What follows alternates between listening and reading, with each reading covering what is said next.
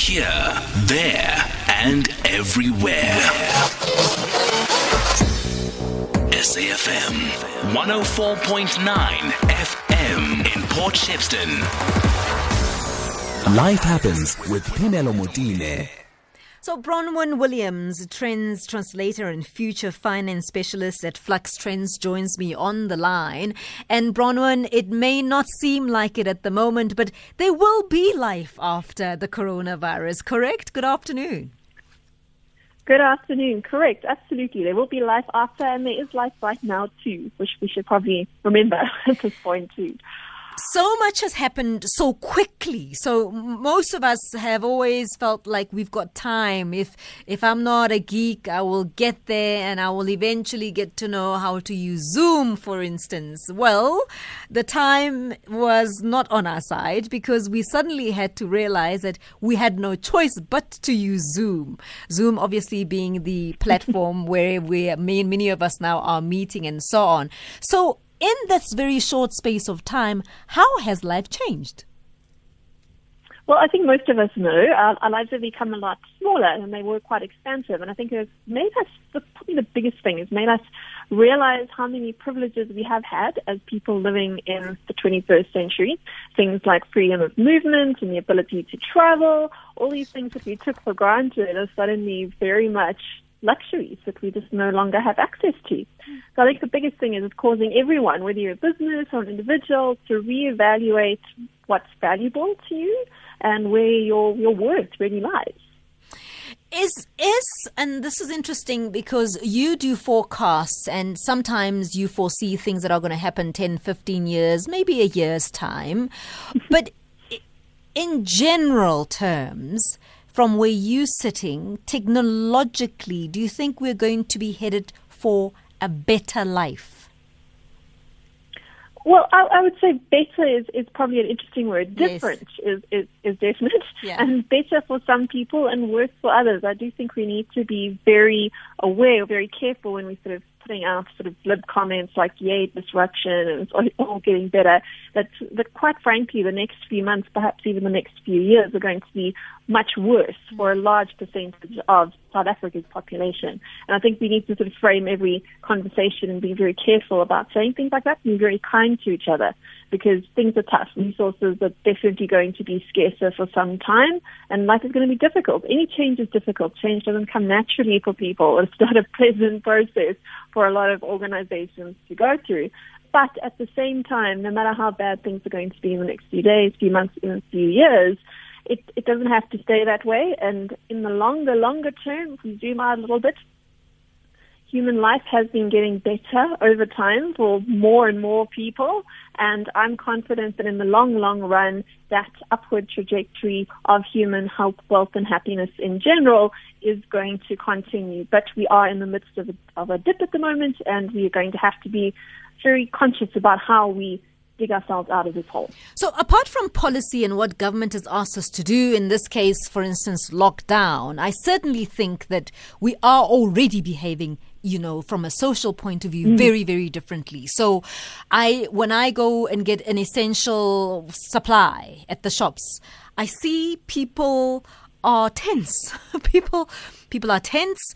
Nobody is happily willing to engage. And if you say hello, there's kind of a, a, bit of a brief moment before they say hello back. There is distance. Yes, it is warranted. But what I'm saying is we are already seeing ourselves behaving differently, policy or not. And is that likely to stay? I think, I think for some time, yes. I think it's also interesting to note that the World Health Organization switched that term from social distancing to yes. physical distancing. Yes. And I think for that exact reason.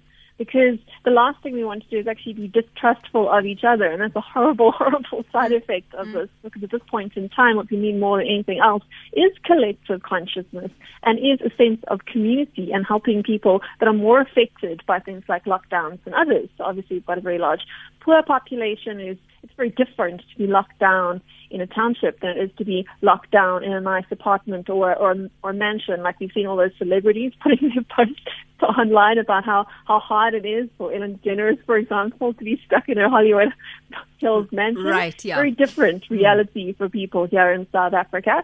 And also, of course, some people can transition to doing work online through Zoom calls, but there's a large segment of our business population that just can't do that.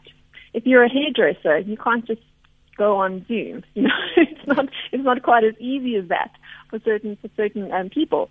So yeah, the more we can work together, the more we can support each other through this time, the better we're going to emerge on the other side. But does involve thinking about that wider community, whether you're a business again or individual, how can we be solving each other's problems? Because it's so easy to turn myopically onto yourself and think about your own issues and your own problems, but literally the whole world so, having to adjust at this point in time. One of the things that this has done, particularly as you said for South Africa, um, is for us to reckon with the very difficult issue that we've always been talking about. But for those with with those who have and those who don't. That gap is now more clearer than it's ever been before, and we are obviously having to deal and reckon with that. When we go back, do you think businesses, our you know structural practices, will review that differently and maybe start thinking about how to bridge that gap a bit more effectively and more, more quickly? Well, as you were saying, you know, crises don't like this. They don't they don't create trends. They more accelerate them and, and, they enhance all these different divisions in our society and all these trajectories and social movements that have been going on for some time. It just makes puts a magnifying glass on it, and it it, it shows that so that some of the things that have become quite fragile are going to snap. And it's interesting you spoke about the whole difference between the haves and have-nots. One of the, the biggest things that I've noticed this week that's come out, because obviously news is developing all the time, is that Spain has said that they're looking very seriously at instituting a universal basic income program. Mm. That's huge. This is one of the richer countries in the world, part of the European Union. And they're saying they're not just going to institute this, or they're looking to not just institute it for the duration of the crisis, they actually want to turn this into a, a permanent social safety net for their whole population. And what these crises really do show is that an economy only works if everyone is working in it and if it works for everyone. Mm. Otherwise, societies can become very, very destabilized very, very quickly. And it shows that if we're not acting kindly and generously and sharing the fruits of our success throughout society, it means that we're destabilizing society. So it does definitely mean that the more we work together, the more we are able, or the quicker we're going to be able to build the next phase of whatever the new normal is going to become. So I would absolutely say yes, that divide is definitely one of the biggest things we're going to have to worry about. Yeah. And just to add to that, there's another chunk that is becoming very apparent to me looking at the economic figures and all the rest of it, mm. and that is that missing middle chunk. We mm. know about the missing middle in South Africa. We know about the missing middle who doesn't mm. get the student support, mm. isn't able to go to university and get themselves out of poverty. Mm. But there's a larger part of that precarious middle class, or the precariat, mm. as they say, so the precarious proletariat is the, is the sort of economic term that's being used for that. And those are people that have been able to get themselves out of poverty and get into the lower rungs of the sort of so-called middle class. But they're very fragile and mm. they don't have large savings, safety nets to fall back on. Maybe they run small businesses, maybe they're freelancers. These are not positions that are able to withstand a protracted lockdown. And that vulnerable middle class is highly concerning for things like democracy, for things like the economy, and for the future growth of our of our entire country and economy. So that's that's that's probably one of the biggest things I'm concerned about at this sure. point in time. I mean, you, I, I, yeah, I I was thinking about the other class, but you're also bringing up a very important portion of people that you guys have been studying quite a bit. So that Generation Z and and X, where they do multiple jobs they they they're really okay, but they're freelancers and their their time belongs to them, and they don't really have to commit to anybody. Suddenly, a person who is a blogger, well, maybe a blogger can still get on by, but a person who's a photographer who does events, who does this and that, with no real security at this point, is at risk. Yes, absolutely. And I mean, I've, I've seen the, the data and you can look it up and we can see that the South Africans, even people that are earning what we would consider to be quite a large salary, yes. people in the upper middle class tiers earning sort of 750,000 Rand a year, that's quite, that's quite a nice chunk of cash. Mm. They're still, according to the data, precarious. Most South African homes are weeks, never mind months away mm. from being from bankruptcy because we don't have savings. We don't have savings to fall back on. It's because such a large percentage of our population is first generation middle class, the first generation to be professionals, to get degrees, to be working their way up that socio-economic ladder. And that comes with, with a lot of fragility. We need to be very, very careful about protecting that because it's not just a psychological thing. You know, like if we see people that have made gains and successes then falling back, it's it's it's very destructive from a psychological perspective. But it also means that we're going to end up with more people going back into poverty. And that's the last thing you want. You want to be reversing those trends. And I know our government said that SMEs are, of course, one of the great hopes for reversing our our unemployment trends. And yet those are the businesses that have mm. the shortest cash runways, the, the businesses that are struggling right now to figure out how they're going to pay salaries at the end of the month. And, and that's really where, if we want as a society to talk about, you know, protecting the future and building a better future, we need to be looking at those, at that vulnerable middle tier that isn't supported by grants on the one end or have easy access mm. to things like bailouts and, you know, uh, the, those loans, the, the, the loan and payment holidays that our banks have very graciously extended to quite a lot of their clients. They're only extending those to people who have their loans paid up, for example. So if you're already in a financially vulnerable spot, this just makes you even more vulnerable. And in fact, so there are definitely things we can be doing as a society to support that chunk. And I think that's the more positive spin on that story. And, and in fact, I think it was the UK that admitted that in, in as much as they're trying to then give some sort of security to everybody. The difficult part at this point is people who just don't fall within any system. And similarly here, I mean, we were hearing, I think the other day, it was the Minister of Transport saying, yes, we want to be able to reach out to people, but the taxi industry, for instance, is not quite regulated enough for us to just funnel funds in. So lots of those sectors, people who are hawkers and so on, where now we really don't know what to do with them. There was an application yesterday that was open and then it was shut down before, you know, everybody got their, their licenses and so on. So it's quite precarious and, and I wonder how swiftly mm. we're going to deal with, particularly in South Africa, that segment of our population that is so vulnerable.